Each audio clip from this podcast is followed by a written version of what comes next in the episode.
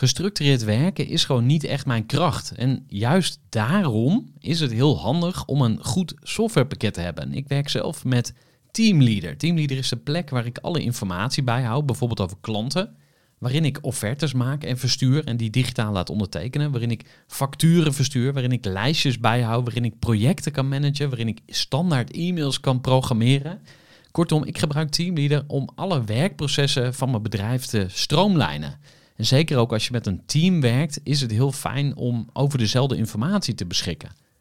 Nou, als je ook benieuwd bent of er mogelijkheden zijn om jouw bedrijf meer te stroomlijnen, of je nu alleen werkt of met een team, ga even naar teamleader.nl slash groeivoer en je kunt dan vandaag nog een trial starten voor twee weken lang, gratis. En je kunt Teamleader volledig uitproberen. En na de proefperiode krijg je ook nog zo'n leuke korting als luisteraar van Groeivoer. Ga naar teamleader.nl slash groeivoer. Groeivoer. Groeivoer. Groeivoer. Zoek je inzicht, inspiratie voor je eigen bedrijf. Wil je elke dag Welkom bij weer een nieuwe aflevering van de Groeivoer podcast, waarin ik in gesprek ga met Suzanne Duivenstein. Zij is de oprichter van het bedrijf Bij Afscheid. En ze heeft ook een boek geschreven. Ze zit in de uitvaartbranche en eh, we gaan alles horen over haar bedrijf, waarom ze ermee begonnen is en een glanzende carrière bij de Rabobank achter zich liet. Ja, wat ze nu doet en hoe ze de gevestigde orde uitdaagt, bewust of onbewust. Eh, een gesprek met misschien af en toe een filosofische tint of een spiritueel eh, smaakje. Maar in ieder geval een gesprek boordevol inspiratie voor jou als ondernemer. Suzanne, van harte welkom bij de podcast. Dankjewel, leuk dat ik er ben. Voor de kennis en ideeën van een interessante gast. Die haar verhaal met jou wil delen. Ja, in Utrecht. En eh, ja, ik heb je uitgenodigd omdat we het gaan hebben over de dood. Yes! Ja, dat, dat wil je. Dat wil je. Als eh, ondernemer, eh, daar gaan we het over hebben. Maar voordat we in jouw verhaal duiken eh, en je ondernemerschap, wil ik eerst wat meer weten over jou persoonlijk. Eh, wil je ons eens voorstellen aan het kleine meisje Suzanne? Het kleine meisje. Ja, oh, dat, eh, dat was altijd al bezig met die dood eigenlijk. ik vond de dood vanaf jonge leeftijd al heel intrigerend en fascinerend en interessant. Ehm, dat uitte zich onder meer in eh, ontbinding bij diertjes bijvoorbeeld bestuderen. Dat vond ik altijd fantastisch. Om te zien, ehm, ja, het had natuurlijk, mm, ja, dode diertjes hebben vaak iets goors.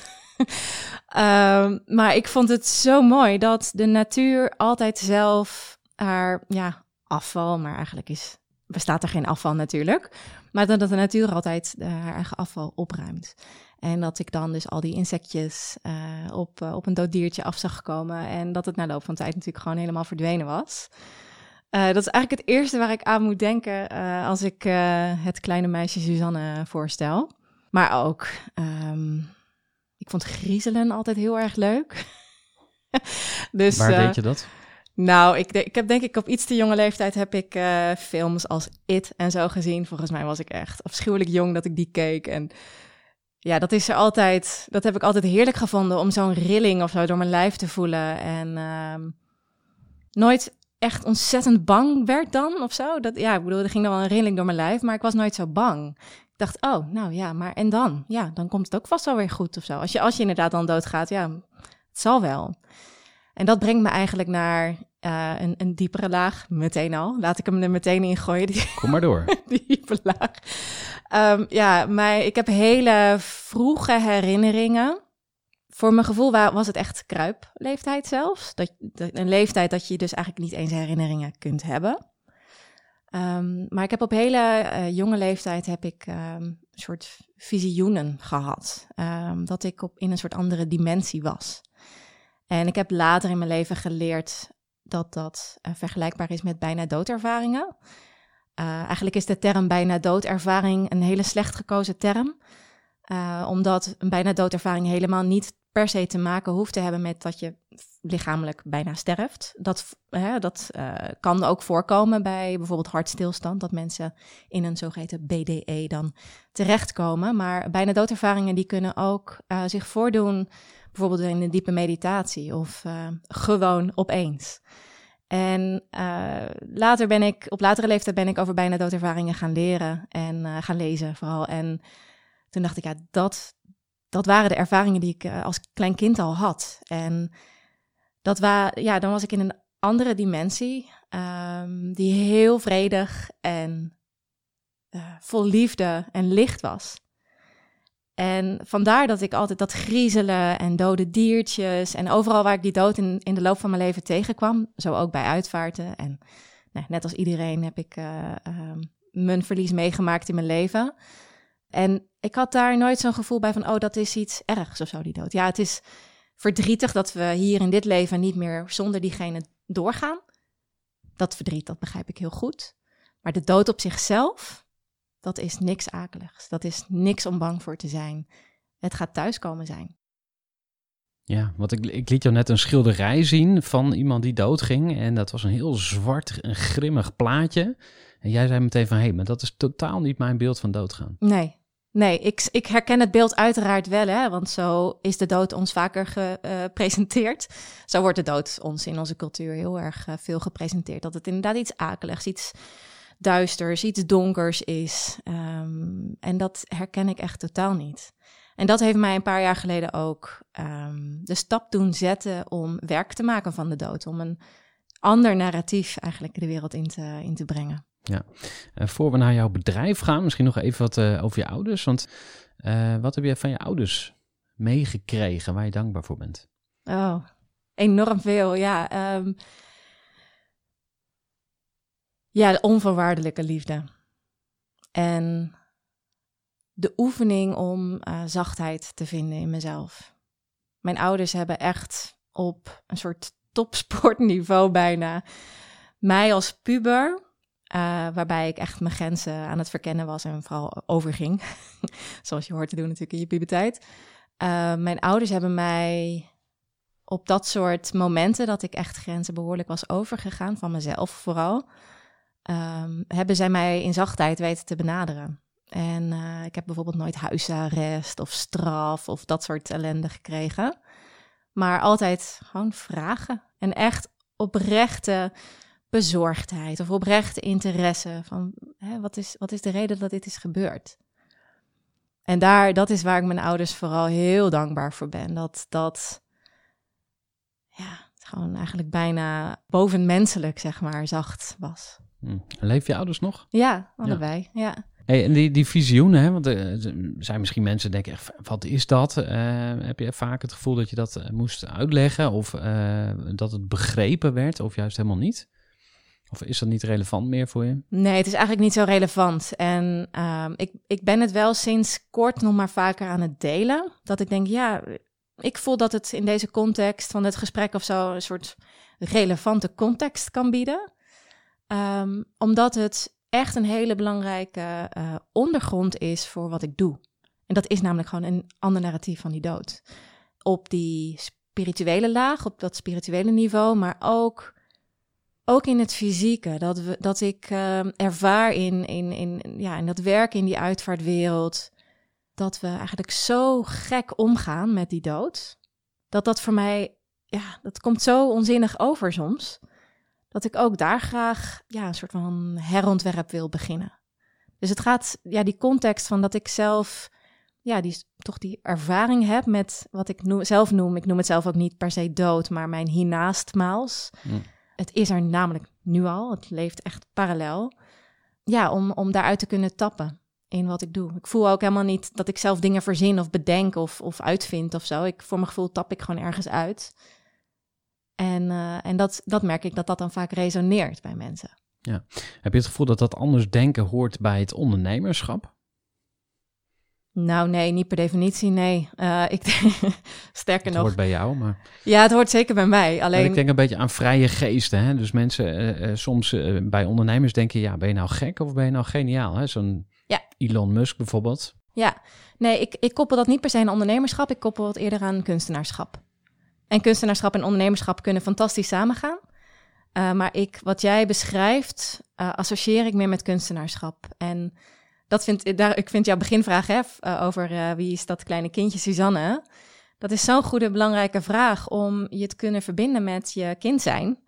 Nou ja, laatste, ik was ik op een feestje, een kunstenaarsfeest. En toen was de grote boodschap ook van ja, elk kind, iedereen wordt als kunstenaar geboren. En elk kind is een kunstenaar. En helaas, dat is ook waar elk wat Disney sprookje natuurlijk over gaat. Van helaas, hè, als je groot wordt, dan, uh, dan verlies je die, ja, dat vermogen om, om te fantaseren. Inderdaad, om, om geniaal gek te zijn.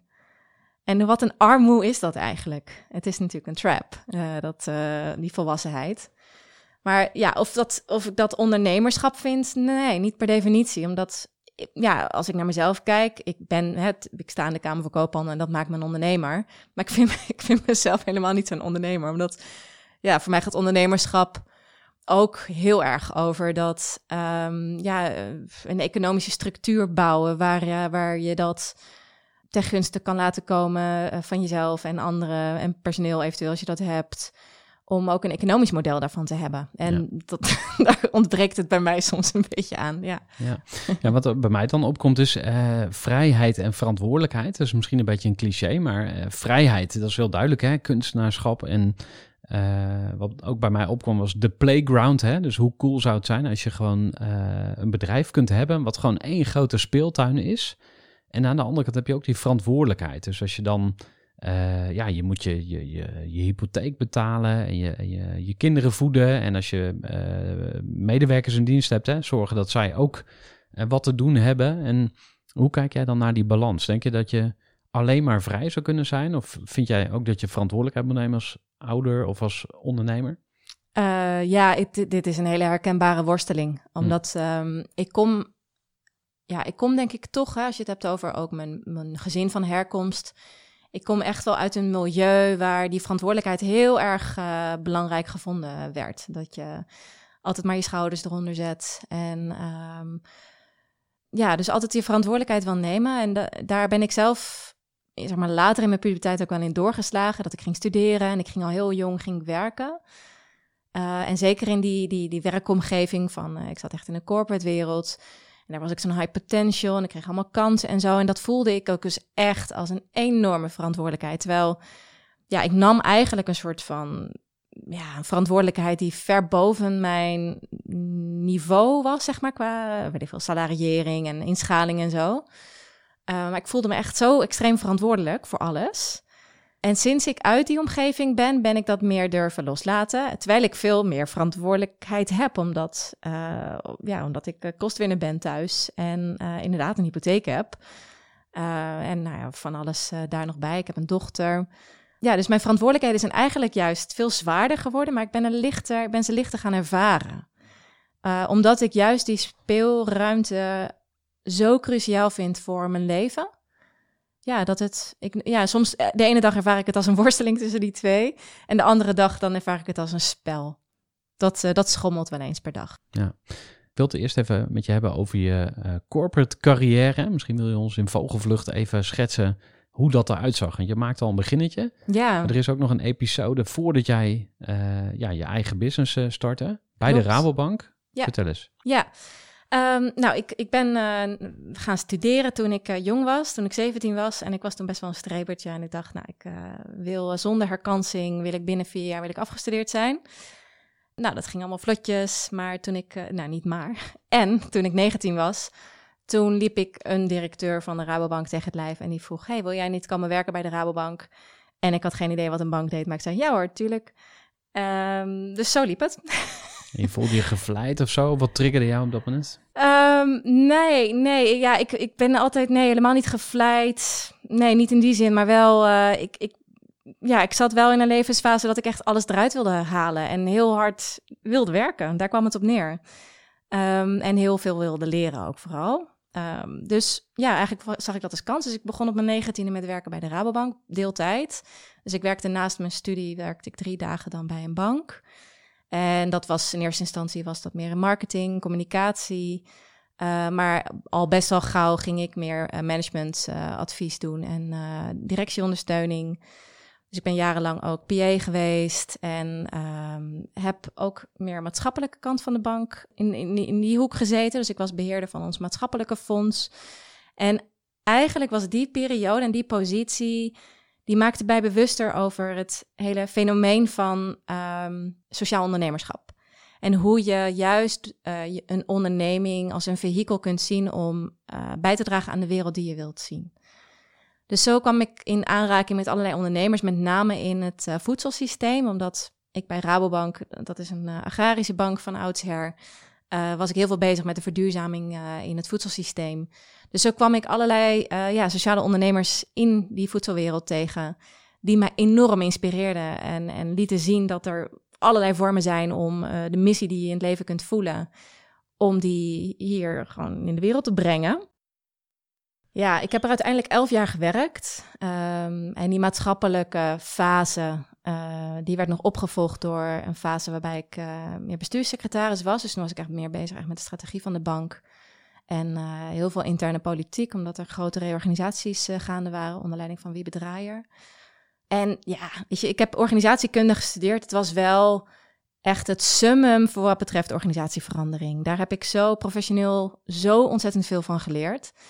En ook heel erg geleerd van, ja, dit is niet waarom ik hier op aarde ben. Het was interessant, hartstikke. En uh, ik heb echt aan alle bestuurstafels gezeten, ook buiten Rabobank om. Uh, en het was heel interessant om dat te hebben meegemaakt. Maar dit is niet mijn wereld. Dus uh, die conclusie die trok ik na elf jaar. En uh, het was niet per se het handigste moment. Ik had net een babytje. En mijn man was freelancer en die had ook een beetje grillig bestaan. Dus ja, economisch was het niet per se heel handig om die stap te zetten. Maar de rest in mij dacht, ja, fuck this. Ik moet gewoon gaan, ik moet gaan leven. En een van de belangrijke triggers die ik mezelf op een dag stelde... want ik werd op een dag wakker met het besef van... ja, ik moet hier weg en ik wil ja, iets anders in de wereld gaan doen. Een van de vragen die ik mezelf stelde toen was: uh, stel, ik ben straks 100 jaar en ik kijk terug op mijn leven. Wat wil ik dan met dat leven hebben gedaan? Nou, en dat antwoord was niet uh, tot mijn pensioen bij de Rabobank blijven. Even een korte onderbreking met een belangrijke vraag aan jou. Want wat heb jij geregeld voor het geval je van de ene op de andere dag zou komen uit te vallen? Wat gebeurt er dan met je bedrijf, maar vooral wat gebeurt er met jou persoonlijk en ook in financieel opzicht? Samen met ASR voerde ik drie openhartige gesprekken over tegenslag en veerkracht. En dat deed ik met Saskia, Vincent en Pieter. Ondernemers met een bloeiend bedrijf die van de ene op de andere dag niet meer konden werken. En die verhalen hoor je in aflevering 256, 257 en 258 van deze podcast. Als ondernemer wil je natuurlijk niet uitvallen. En daarom is het belangrijk dat je veerkrachtig bent, want voorkomen is beter dan genezen. En als het dan toch misgaat, is het fijn dat je iets geregeld hebt, zodat je weer snel door kunt met ondernemen. Wil je weten hoe veerkrachtig jij nu bent? Vul dan in twee minuten de veerkrachttest van ASR in. Ga naar asr.nl/slash veerkrachttest ondernemers.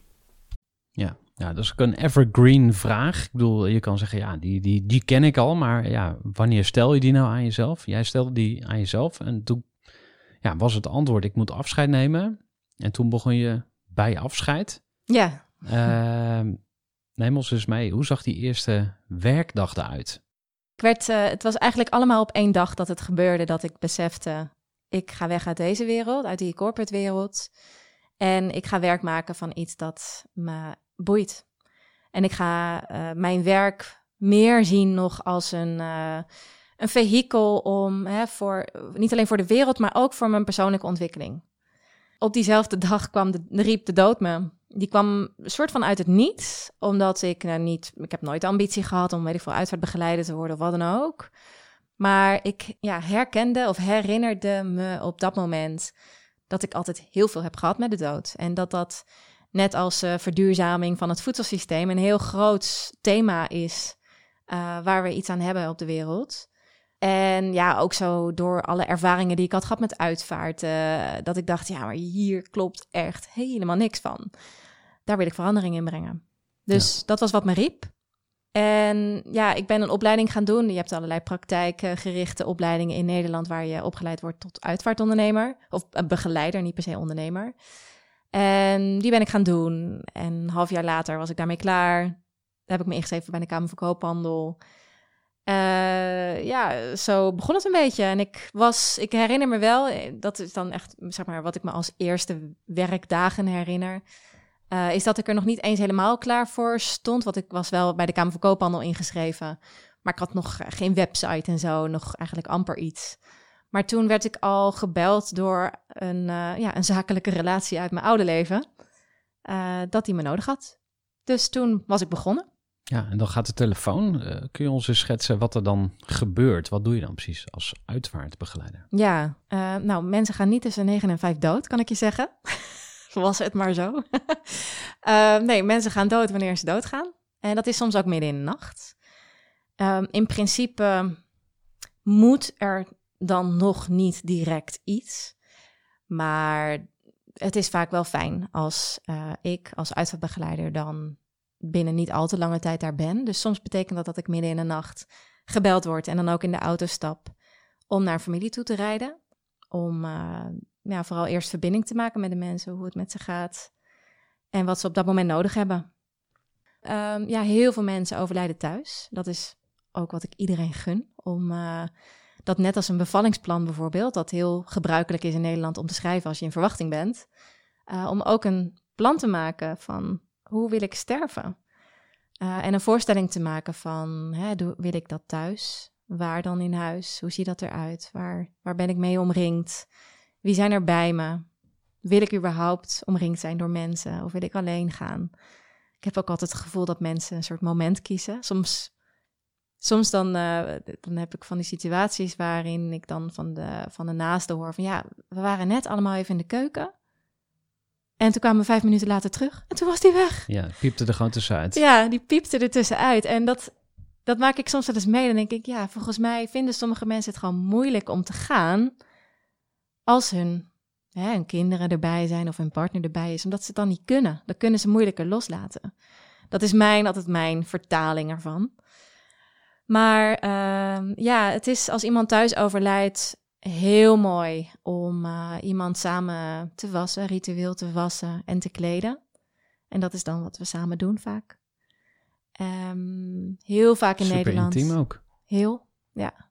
En prachtig. Ook om, dat is ook waar alle rouwdeskundigen het wel over eens zijn, dat het um, het onder ogen zien van de werkelijkheid en het echt zintuigelijk ervaren ervan, van iemand is er nu niet, is er niet meer, dat dat van, zulke, van zo'n grote betekenis is om iemand dus te hebben gewassen en gekleed. En dat ook heel, met heel veel aandacht te doen. Uh, dus dat je echt bewust bent van, hè, zullen we even kaarsjes aansteken en even een prettig zacht licht maken en misschien even een wierookje branden of nou, gewoon iets, de omgeving heel prettig te maken. En dan samen te kijken wat iemand dan aankrijgt aan, uh, aan kleding. En om dat dan samen te doen, dat is echt, dat vind ik het allermooiste onderdeel eigenlijk van mijn werk. Ja, dus die wassing is een heel belangrijk uh, onderdeel. En, en wat doe je dan nog meer als uitvaartbegeleider? Dus probeer een beetje een beeld te krijgen van ja. jouw, hè, jouw kernactiviteit als het ware. Klinkt heel. Uh, mijn kernactiviteit, en, mijn kernproduct. zakelijk, ja, ja, vertel eens. nee, het, het, ik heb geen het komt er in de kern op neer dat ik een familie ondersteun bij wat ze nodig hebben. Ja. Punt. En de ene familie heeft uh, nodig dat alleen maar hè, allerlei praktische zaken geregeld worden. Ik kom ook vaak genoeg tegen bij een familie dat ze helemaal niet willen dat iemand thuis blijft. Alleen alles is een keuze. Uh, dus waar ik de familie ook in bevraag is of het werkelijk is wat ze willen en wat ze nodig hebben. Want ja, ik, maak vaak mee dat mensen in de die iemand verliezen. En zeker als het bijvoorbeeld uh, of een onverwacht verlies is, of een verlies na een hele in intensieve uh, periode van ziek zijn en, en dus mantelzorg. Dat mensen eigenlijk gewoon die uitvaart, als dat volgens dat plaatje verloopt voor de bühne, dat ze denken, ja, eigenlijk zie ik daar zo extreem tegen op. Dit, dit, dit gaat me alles behalve helpen.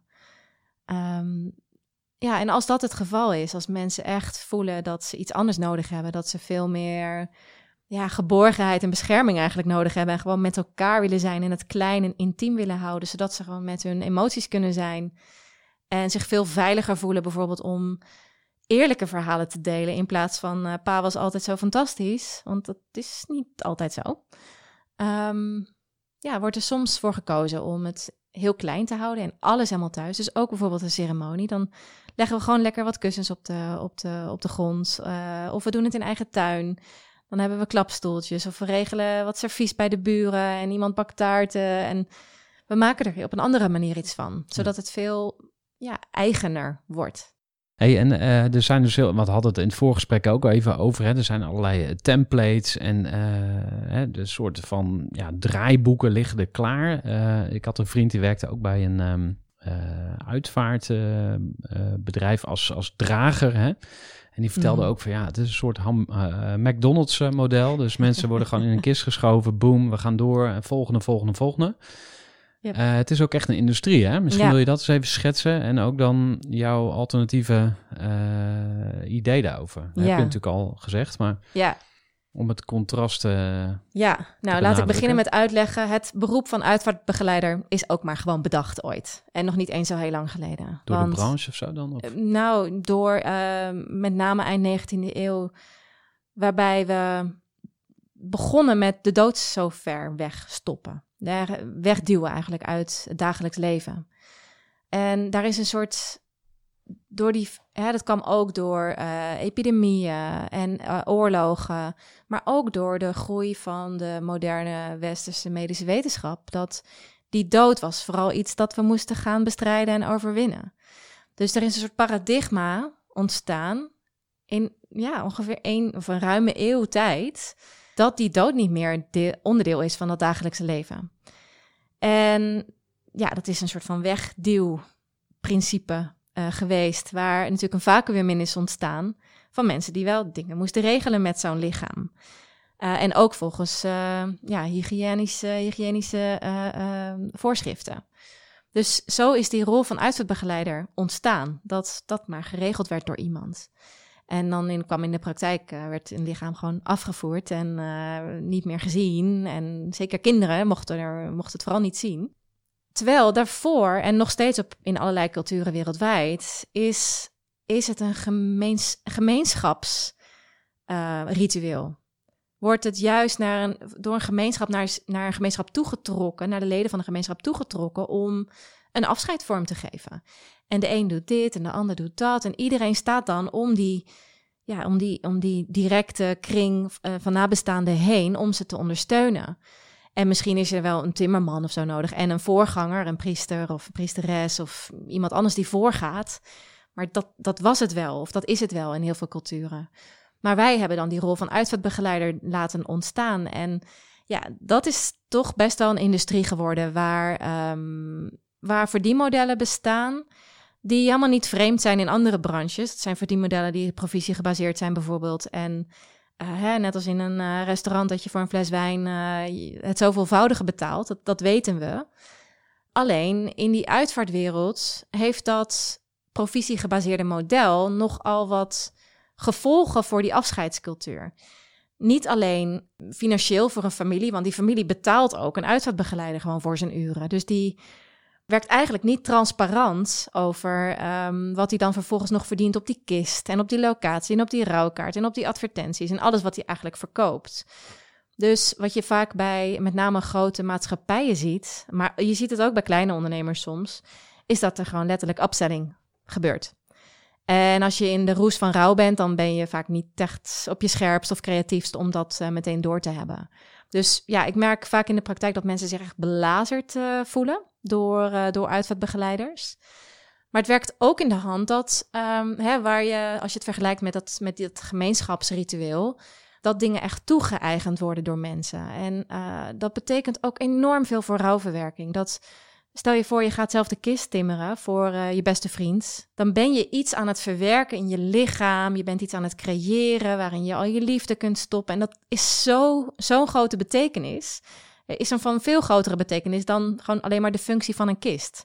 Als je dus een provisiegebaseerd verdienmodel hebt, En iemand in de familie stelt voor, ja, mag ik gewoon dezelfde kist timmeren? Dan vind je dat natuurlijk niet echt een aantrekkelijk idee. Want dan, ja, dus je cash cow, je kist, uh, dan verlies je inkomsten, dan loop je inkomsten mis. Ja, want uh, misschien even dan uh, wat getalletjes opplakken. Wat, wat kost dan zo'n kist? Een kist kost doorgaans, weet ik wel, 400 euro, 500 euro. Dan heb je een hele, ja, gewoon eenvoudige, wel handgemaakt, vaak van populier hout kist, maar massief hout. En je hebt ook hè, kunstenaars, houtbewerkers die echt op maat bijvoorbeeld werken. En dan betaal je voor een kist vaak iets van 800 euro of 900. En als je echt iets heel bijzonders wilt, dan kost dat misschien 1200 euro. Maar als je nu zou googlen op hoe duur een uitvaartkist is, dan begint het bij uh, 600, 700, 800 euro. Terwijl de, en het is dus echt uh, minstens 100% marge die er wordt gemaakt, maar vaak 200%. En die um, ja, vind ik niet alleen onterecht als je ook al betaald wordt voor je, voor je uren. Maar ook, ja, het werkt dan dus in de hand dat je sommige dingen wel gaat adviseren en andere dingen niet. En daarmee ook de, de eigenheid van die uitvaart, uh, ja, daar niet in ondersteunt, maar het wordt standaard. Dus je krijgt een soort standaardiserende commercie. Dus dat is vooral mijn uh, ja, een soort van aanklacht eigenlijk Kritiek, ja. ja. op die uitvaartwereld. Hoe is erop gereageerd? Krijg je dan dreigmailtjes en uh, verontwaardigde brieven? Of hoe? Mm, mm, niet zoveel. Nee, ik denk, uh, nee hoor, dat valt best wel mee. Ik ben ook echt niet de eerste die dit geluid uh, in de wereld brengt hoor. Er zijn, was bijvoorbeeld een FD-journalist, Marieke Henselmans, die hier ook een boek over geschreven heeft en zo. Dus het is ook best wel een algemeen bekend fenomeen, die ja. standaardisering. Um, het wordt pas echt spannend als je dus uh, bijvoorbeeld een kistenmaker. En weet je, je stapt in die wereld als kistenmaker. Je gaat zelf een kistenbedrijf beginnen. Dan schijn je dus echt uh, behoorlijk uh, tegenwerking te kunnen ervaren en geboycott en gechanteerd te kunnen worden. Ja. Oh, interessant. Ik ken ja. het uh, alleen van de glazenwassersbranche. Ja, dus dan met je laddertje ergens ja. een wijk in rent, dan uh, kun je problemen verwachten. Ze gaan over lijken hoor, die mensen. Ja, ja precies. Nou, maar het is ook een enorme markt. Ik bedoel, er gaan natuurlijk zoveel mensen dood. Ja, best veel. 150.000 mensen per jaar. Ja, oké. Okay. Dus uh, en dan, jij maakte net ook even een parallel met de andere branches. Want in sommige branches zeggen van, hey, hoe meer verdienmodellen, hoe beter. Of uh, super winstgevendheid, dat vinden we geen probleem. Ik heb een uh, podcast interview gedaan met iemand van een softwarebedrijf. En die uh, maakte bijvoorbeeld vorig jaar 80 miljoen winst. Nou, iedereen staat te juichen. Maar als een uitvaartonderneming zoveel winst... Waar, waarom mag dat dan niet? Of... Ja, dat is denk ik toch echt een ethische grens die we dan raken. Uh, en dat is overigens ook wat de Belastingdienst uh, vindt. De fiscus zegt aan de dood mag niet verdiend worden. Dus over mijn diensten betaal je 0% BTW. Dus uh, ja, er zit blijkbaar ergens een ethische grens. En die, daar kan ik heel erg goed in komen. Ik geloof ook uh, tot zekere hoogte in marktwerking. Hè, dat als, je, als er op een gegeven moment uitwassen uh, ontstaan in een, in een branche, dat dat zichzelf op termijn ook wel corrigeert.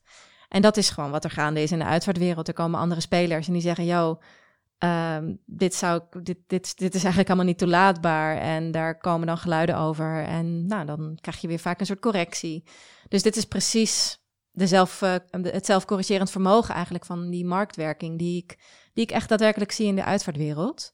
Alleen als het gaat om bijvoorbeeld om uh, uitvaartverzekeraars... dat zijn dan grotere verzekeringsmaatschappijen in Nederland daar zie je wel ook echt belangenverstrengen, omdat zij naast verzekeraar ook uh, de, de, de begeleider zijn, maar ook eigenaar van locaties en ook eigenaar van begraafplaatsen en ook eigenaar van, van floten van rouwauto's en zo. En die, ja, die hebben dan eigenlijk een, een model, voor die model dat verder gaat dan dat provisiegebaseerde voor die model, want dat is een soort wij van WC Eend adviseren WC Eend.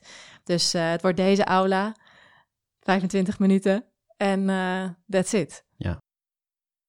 Misschien even naar jouw uh, eigen uh, onderneming, want uh, tot zover de, de, de, de branche bashing.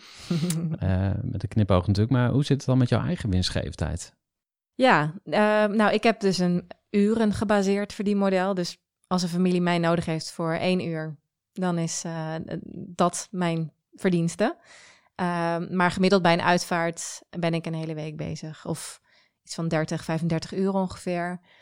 Uh, en dan gaat het om mijn uren. En dan maakt het mij verder niet uit of je het in eigen tuin doet of eh, bij het crematorium of op eh, een bijzondere eventlocatie of eh, waar dan ook. Eh, en andersom, want dat is ook waar mijn boek uh, Uitvaart in eigen hand over gaat. Van, ja, je bent helemaal niet verplicht om mij in te schakelen. Sterker nog, ga eerst eens even zelf ehm, nadenken over wat je nodig hebt en wat je zelf kunt. En dat maak ik het meeste mee. Dat de mensen die bij mij aankloppen, die, die hebben zelf al die, dat creatieve proces doorgemaakt. Van ja, wat is belangrijk? Wat willen we? En hoe, hoe kan dat afscheid dan een portret zijn van iemand? En wat voor talenten hebben wij in ons midden om dat allemaal te gaan vormgeven? En, en wat blijft er dan nog over dat we zelf niet kunnen, dat we dan graag door een ander laten doen betaald? En ja, dat, dat vind ik eigenlijk de mooiste begeleidingen. Dat, uh, dat ik het minst doe. En uh, alleen maar af en toe op de hoogte gesteld wordt van... joh, we hebben dit gedaan en dat gedaan. Heb je nog tips hierover? Uh, en wil jij alleen even dit en dit voor ons regelen? En dan kunnen ze het allemaal zelf. Dat vind ik het allermooist. Ja. Um, we hebben het net ook al even over je ondernemerschap gehad, hè? of in ieder geval het even aangeraakt, ook over vrijheid en verantwoordelijkheid. Um, verdienmodellen, winstgevendheid, uren verkopen. En dan kom ik bij schaalbaarheid. Heb je wel eens gedacht, oké, okay, ik wil dit groot maken. Ik ga tien mensen opleiden of, of misschien wel honderd uitvaartbegeleiders die vanuit mijn filosofie werken? Of is dat iets waar je uh, nu een plan voor hebt liggen waar je mee bezig bent? Ja, of ik uh, doe het al. Ja, ja um, want uh, dat is ja. natuurlijk hè, wat een, een typische ondernemer zou vragen: van ja, leuk dat jij daar in je eentje naar mensen gaat, maar dat is natuurlijk niet schaalbaar. Hoeft ja. ook niet, hoeft geen doel te zijn, maar hoe, hoe, hoe zit je daarin? Ja, nee, ik heb op zich niks met dat woord schaalbaarheid vanuit dat ondernemersperspectief. Omdat ja, dat, dat vind ik eigenlijk het akeligste, akeligst denkbare scenario om personeel te hebben. Dat, dat past helemaal niet bij mij. Omdat ik mezelf graag licht en autonoom houd. Dus die vrijheid die is mij ontzettend veel waard. En ook verantwoordelijkheid dragen, omdat ik er ook zo gevoelig voor ben, die verantwoordelijkheid. Denk ja, die draag ik het liefst gewoon voor mezelf en voor mijn gezin. Maar dat, dat hele begrip van schaalbaarheid uh, interpreteer ik op een andere manier. Die okay. interpreteer ik dus niet hè, op, op die klassieke uh, ondernemerstoer. Ja. Nee, uh, en ook hè, qua omzet en zo. Ik weet, ik weet mijn hele omzetcijfers niet eens. Geen idee. Mijn winst ook niet. Ik, geen idee. Dat, zo'n ondernemer ben ik dus helemaal niet. Maar um, ik heb wel dus die missie, hè, waar, ik, waar ik een roeping dus uh, bij voel. Hè, om, om die dood te veranderen en onze omgang met de dood. Of eigenlijk ook meer dood in het leven te brengen. Uh, en wat, wat er is ontstaan, en eigenlijk is, is dat enorm, dat, dat is opschaling. Uh, wat er is ontstaan is dat ik een enorme tribe om me heen heb laten groeien van andere ondernemers die net zo werken als ik. Maar ook freelancers die mij kunnen vervangen. Dus uh, hè, wat ik ook in het begin uitlegde: van ja, mensen gaan nou eenmaal niet tussen 9 en 5 dood. en het is super onvoorspelbaar.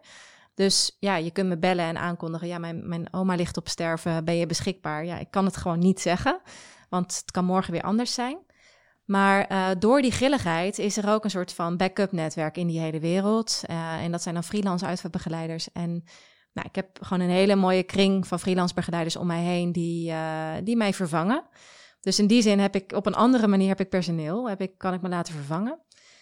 Ja, dus in die zin heb ik mezelf dan wel opgeschaald. En ik ben ook uh, inmiddels gaan lesgeven in het vak. Dus ik uh, leid ook nieuwe uh, ja, instroom in de uitvaartwereld op. Ja, maar je krijgt dan geen kickback via van die anderen, of je verhuurt ze niet of zo? Of, uh... Nee, we hebben wel een verdeling van werkzaamheden. Dus ik doe wel een bepaald deel, eigenlijk meer op achter de schermen administratief en dergelijke. Dus ik krijg wel een deel van de uren, krijg ik dan vergoed. En, en de rest gaat uh, vooral naar degene die het werk doet. Ja, ja, ja want je kan natuurlijk ook zeggen, geld is ook energie. Hè? Dus je hoeft ja. er ook niet helemaal ja. uh, vies van te zijn. Nee, dat is, ik zoek nog steeds naar een hele gezonde relatie met geld in mijn leven. Leg eens uit. Want uh, ja. hebben meer mensen mee te maken. Maar hoe is dat voor jou? Ja, ik vind, het, ik vind geld het lastigste onderwerp. Ook wat het, sinds ik dus zelfstandig ondernemer ben, waar ik ook gewoon meer dan mij lief is over aan het nadenken ben. Ik voel vooral, waar ik vooral in ben gaan tappen, is, um, is abundance van andere dingen. Dat ik echt heel veel. Uh, dat ik echt een community van mensen om me heen heb. Niet alleen werkgerelateerd, maar ook privé. Dat, dat, ik, uh, dat ik echt een community van mensen om me heen heb op wie ik kan bouwen. Op waar mijn dochter naartoe kan om te spelen als, als ik zo opeens weggeroepen word. Ja, zelf dingen verbouwen zelf composteren. Ja, ik weet niet, ik word heel gelukkig van andere overvloed, zeg maar. Maar geld, pff, daar blijf ik een lastige verhouding mee. eh. daar heb ik op dit moment een lastige Ja. verhouding mee. Ja. Is er ook iemand die eh, jou daarbij helpt of zo? Hmm, nee, nee. Heb je, heb jij advies? Eh, ja, die hoor Nou, ik graag. Ik, ik ben, sommige van mijn vaste luisteraars weten dat, maar ik ben heel christelijk opgevoed. En ik ga nu niet meer naar een kerk, maar ehm, eh, ja goed, je draagt dat wel met je mee. En een van de dingen die ik altijd eh, te horen kreeg was van, ja, geld was eigenlijk eh, van de duivel. Tenminste, zo heb ik het onthouden, want eh, er stond dan in de Bijbel, een rijke kan eh, eigenlijk niet in de hemel komen.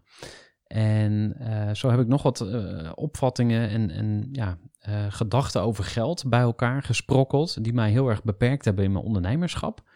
Ja, ik denk dat ik nu een veel gezondere relatie met geld heb. Eh, en ik heb ook ontdekt dat eh, ik gewoon eh, minder goed ben met geld dan sommige andere mensen.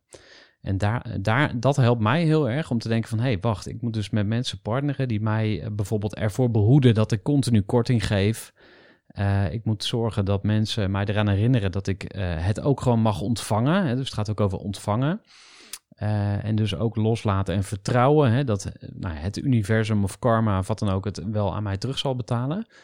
Eh, en misschien hoe krampachtiger je bezig bent met geld verdienen, hoe minder makkelijk je vanuit liefde geeft aan anderen, zeg maar.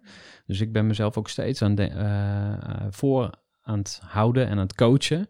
Dus ik hou mezelf ook die spiegel voor van hey, hoe kan ik de meeste waarde leveren voor anderen? Dus het komt dan toch ja, een beetje op filosofische principes eh, neer. Of Ja. spiritueel, of hoe je het ook wil labelen, maakt niet uit. Ja. Ehm, Ja, dit, eigenlijk herken ik dit heel erg Ja? goed. Ja? Ja. Ergens ben ik zo ongeïnteresseerd in geld, zeg maar, dat ik er gewoon niet zoveel mee bezig ben. Dus die kramp ervaar ik dus niet. Hè? Dat ik echt die kramp ervaar van ik moet nu inkomen hebben of zo. Want ik heb juist dat vertrouwen altijd. eh, want ik onderneem zoveel en ja, weet je, ook al is het een grillig bestaan, het, het komt altijd Komt weer. eh, en zeker de combinatie van dingen die ik doe en ook het lesgeven. Dat geld helemaal geen issue is om die reden. Maar ja, ik zou, ik zou er wel een liefdevolle re- relatie mee willen hebben. Om ook dus inderdaad, zoals je het beschreef, dat, lief, dat geld energie is. En dat het ook op die manier anders kan stromen in je. Daar zou ik nog wel meer van willen leren. Meer die spirituele kant dus eigenlijk. Nou, mocht je luisteren en denken van ik heb de tip Ja. of een goed advies, eh, stuur hem even me. in. eh info groeivoer.nl of eh, stuur Suzanne even een eh, eh, berichtje via Instagram. Wat is jouw Insta-account ook alweer? Ja, dat is eh Suzanne bij afscheid. Ik heb nog heel wat vragen op mijn lijstje staan, maar ik zit ook met een eh, schuine oog naar de klok te kijken. Ehm, dus ik moet gaan kiezen. Eh, waar zou je eigenlijk nog in willen groeien als ondernemer?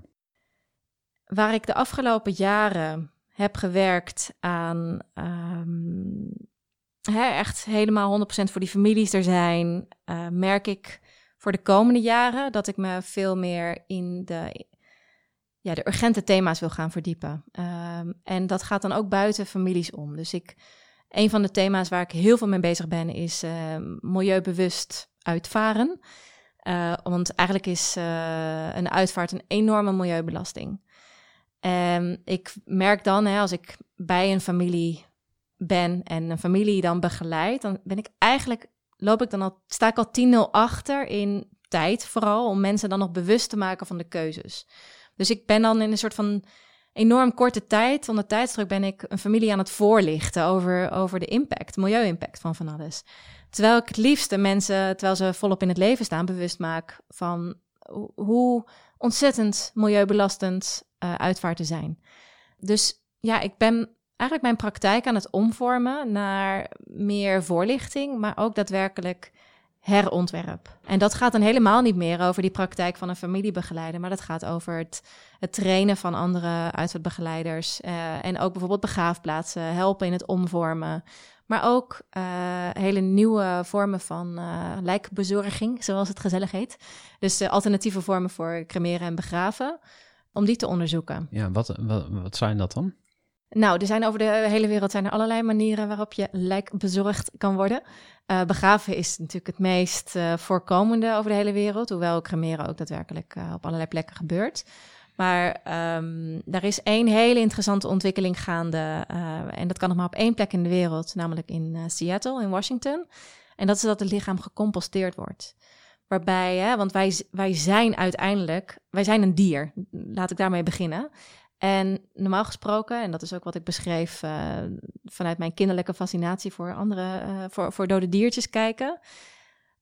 De natuur heeft zelf in de loop van die evolutie de beste oplossingen ontwikkeld. En eigenlijk hoort ons lichaam weer bron te zijn voor nieuw leven als we dood zijn. Want uiteindelijk zijn wij weer aarde en uh, kunnen we als bron voor leven voor planten bijvoorbeeld dienen. Dus je ziel gaat door in het uh, hier nu maals of het hiernamaals. En je lichaam gaat door als. Het, het stoffelijke matter. gaat altijd door. Ja, altijd. Maar het onstoffelijke kan? Ja, dat is voor mij dus een, een, uh, een thuiskomen in een andere dimensie. Waar we één zijn en waar het oneindig is. En alles, alles dus één is. En dat is dus ook al hier op deze wereld. Is alles één. Dus daar is die composteermethode op ontwikkeld. En het is een hele mooie methode waarbij dat lichaam heel mooi opgeruimd wordt. En uh, er binnen een jaar tijd al hele vruchtbare humus, hele voedzame humus uh, overblijft. En die kun je eigenlijk als een soort supercompost gebruiken om uh, bomen te planten bijvoorbeeld. Of Wortel, tuinen wortels aan te, te kweken. Wortels, precies. Ik ben hier helemaal omringd door wortels in jouw Ja. studio. Van groeivoer. Ehm, dus je bent eigenlijk in transitie ook eh, ja, over je eigen rol hè, in, eh, in het eh, ondernemen. Ja, ik vind het heel lastig om dat woord te vermijden, omdat ik natuurlijk helemaal in die, in die wereld zit. Ehm, ik wil graag nog afsluiten met een advies van jou aan ondernemers die nu luisteren. En eh, de vraag is eigenlijk wat je op basis van al jouw ervaring tot nu toe zou willen meegeven aan een ondernemer. Wat is jouw beste les of advies? Ja, dan moet ik toch aan die vraag denken die ik mezelf stelde. Van als je straks 100 bent en je kijkt terug op je leven, heb je dan het leven geleid vanuit je zielsmissie? Is dit wat je hier kwam doen? Wat kwam jij hier doen? Of wat wil er via jou in de wereld komen? En als je dat in, je in, een ondernemingsvorm weet te brengen, dan ja, ik ervaar dat zelf als echt aligned zijn. Echt als een stroom waar je niks in hoeft te forceren, die heel erg vanzelf gaat. Die, dat is echt voor mij die overvloed dan voelen. Dat je dan helemaal aligned bent en uh, dat de dingen vanzelf gaan. Mooi, Suzanne. Dank je wel voor jouw bijdrage aan de Groeivoer podcast. En uh, ja, daarmee is ook deze aflevering van de Groeivoer podcast ten einde helaas. Als je meer wil, kom dan op 4 november 2021. Ja, hopelijk luister je dit nog voor die tijd naar een uh, groeiclub bijeenkomst. Want daar is Suzanne ook te gast. Ze zal daar een workshop geven. En dan ga je ook uh, ja, geïnspireerd weer naar huis. En sowieso ben jij ondernemer en heb je een team, heb je medewerkers, personeel, hoe je het ook noemt. Uh, kom gerust een keer kijken bij de Groeiclub voor Ondernemers. Want daar hebben we het over belangrijke onderwerpen. Nou, dit is misschien wel echt een buitencategorie. Hè? De dood, daar hebben we het zeker niet elke maand over. uh, maar het gaat ook over strategie. Het gaat over uh, nou, eigenlijk alles. over je team. Over alles waar je als ondernemer mee te maken krijgt. Ja, dus als je dat interessant vindt, voeg maar even toe op LinkedIn. Gerhard Tevelde is de naam. En als we al gelinkt zijn, stuur even een berichtje.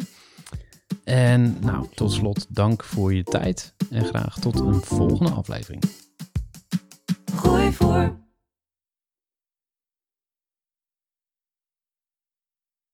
Gestructureerd werken is gewoon niet echt mijn kracht. En juist daarom is het heel handig om een goed softwarepakket te hebben. Ik werk zelf met Teamleader. Teamleader is de plek waar ik alle informatie bijhoud, bijvoorbeeld over klanten waarin ik offertes maak en verstuur en die digitaal laat ondertekenen, waarin ik facturen verstuur, waarin ik lijstjes bijhoud, waarin ik projecten kan managen, waarin ik standaard e-mails kan programmeren. Kortom, ik gebruik Teamleader om alle werkprocessen van mijn bedrijf te stroomlijnen. En zeker ook als je met een team werkt, is het heel fijn om over dezelfde informatie te beschikken. Nou, als je ook benieuwd bent of er mogelijkheden zijn om jouw bedrijf meer te stroomlijnen, of je nu alleen werkt of met een team. Ga even naar teamleader.nl slash groeivoer en je kunt dan vandaag nog een trial starten voor twee weken lang, gratis. En je kunt Teamleader volledig uitproberen. En na de proefperiode krijg je ook nog zo'n leuke korting als luisteraar van Groeivoer. Ga naar teamleader.nl slash groeivoer.